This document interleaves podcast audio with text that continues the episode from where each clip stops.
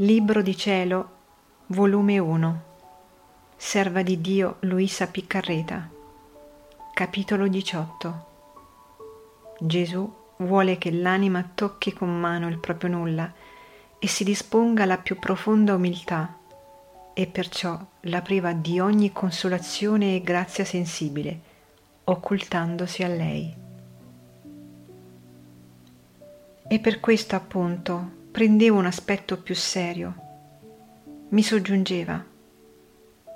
E che ti voglio far ben capire chi sei tu. Vedi, lo faccio per il tuo bene, non ti attristare. Voglio preparare il tuo cuore a ricevere le grazie che ho disegnato sopra di te. Fino adesso ti ho assistito sensibilmente, ora sarà meno sensibile. Ti farò toccare con mano il tuo nulla ti fonderò bene nella profonda umiltà per poter edificare sopra di te altissime mura. Quindi, invece di affliggerti, dovresti rallegrarti e ringraziarmi, che quanto più presto ti farò passare il mare tempestoso, tanto più presto giungerai al porto della sicurezza. A quante più dure prove ti assoggetterò, tante grazie più grandi ti darò. Coraggio dunque, coraggio, e poi verrò presto e nel così dirmi mi pareva che mi benediva e si partiva. Chi potrà dire la pena che sentivo, il vuoto che lasciava nel mio interno, le amare lacrime che versavo. Mi rassegnavo però alla sua santa volontà. Parea che da lontano gli baciavo la mano che mi aveva benedetta dicendogli Addio, o oh sposo santo, addio.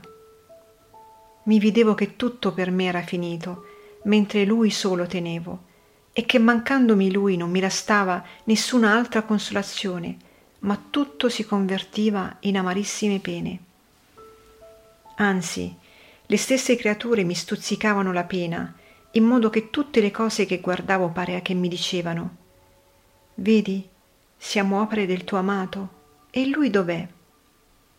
Se guardavo acqua, fuoco, fiori, anzi le stesse pietre, subito il pensiero diceva Ah, queste sono opere del tuo sposo. Ah, loro ho il bene di vederle, e lui non lo vedo.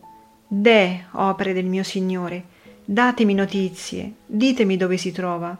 Mi disse presto che sarebbe venuto, ma chissà quando. Delle volte giungevo a tanta amara desolazione che mi sentivo mancare la respirazione gelare tutta ed un fremito per tutta la persona. Delle volte se ne avvertiva la famiglia e l'attribuivano a mare corporale e volevano farmi mettere in cura, chiamare medici. Delle volte tanto insistevano che giungevano, ma io però facevo quanto più potevo di starmene sola, sicché poche volte avvertirono. Mi ricordavo ancora tutte le grazie, le parole, le correzioni, i rimproveri. Vedevo con occhio chiaro che tutto l'operato fin qui, tutto, tutto era stato opera della sua grazia e che di me non restava altro che il puro niente e l'inclinazione al male.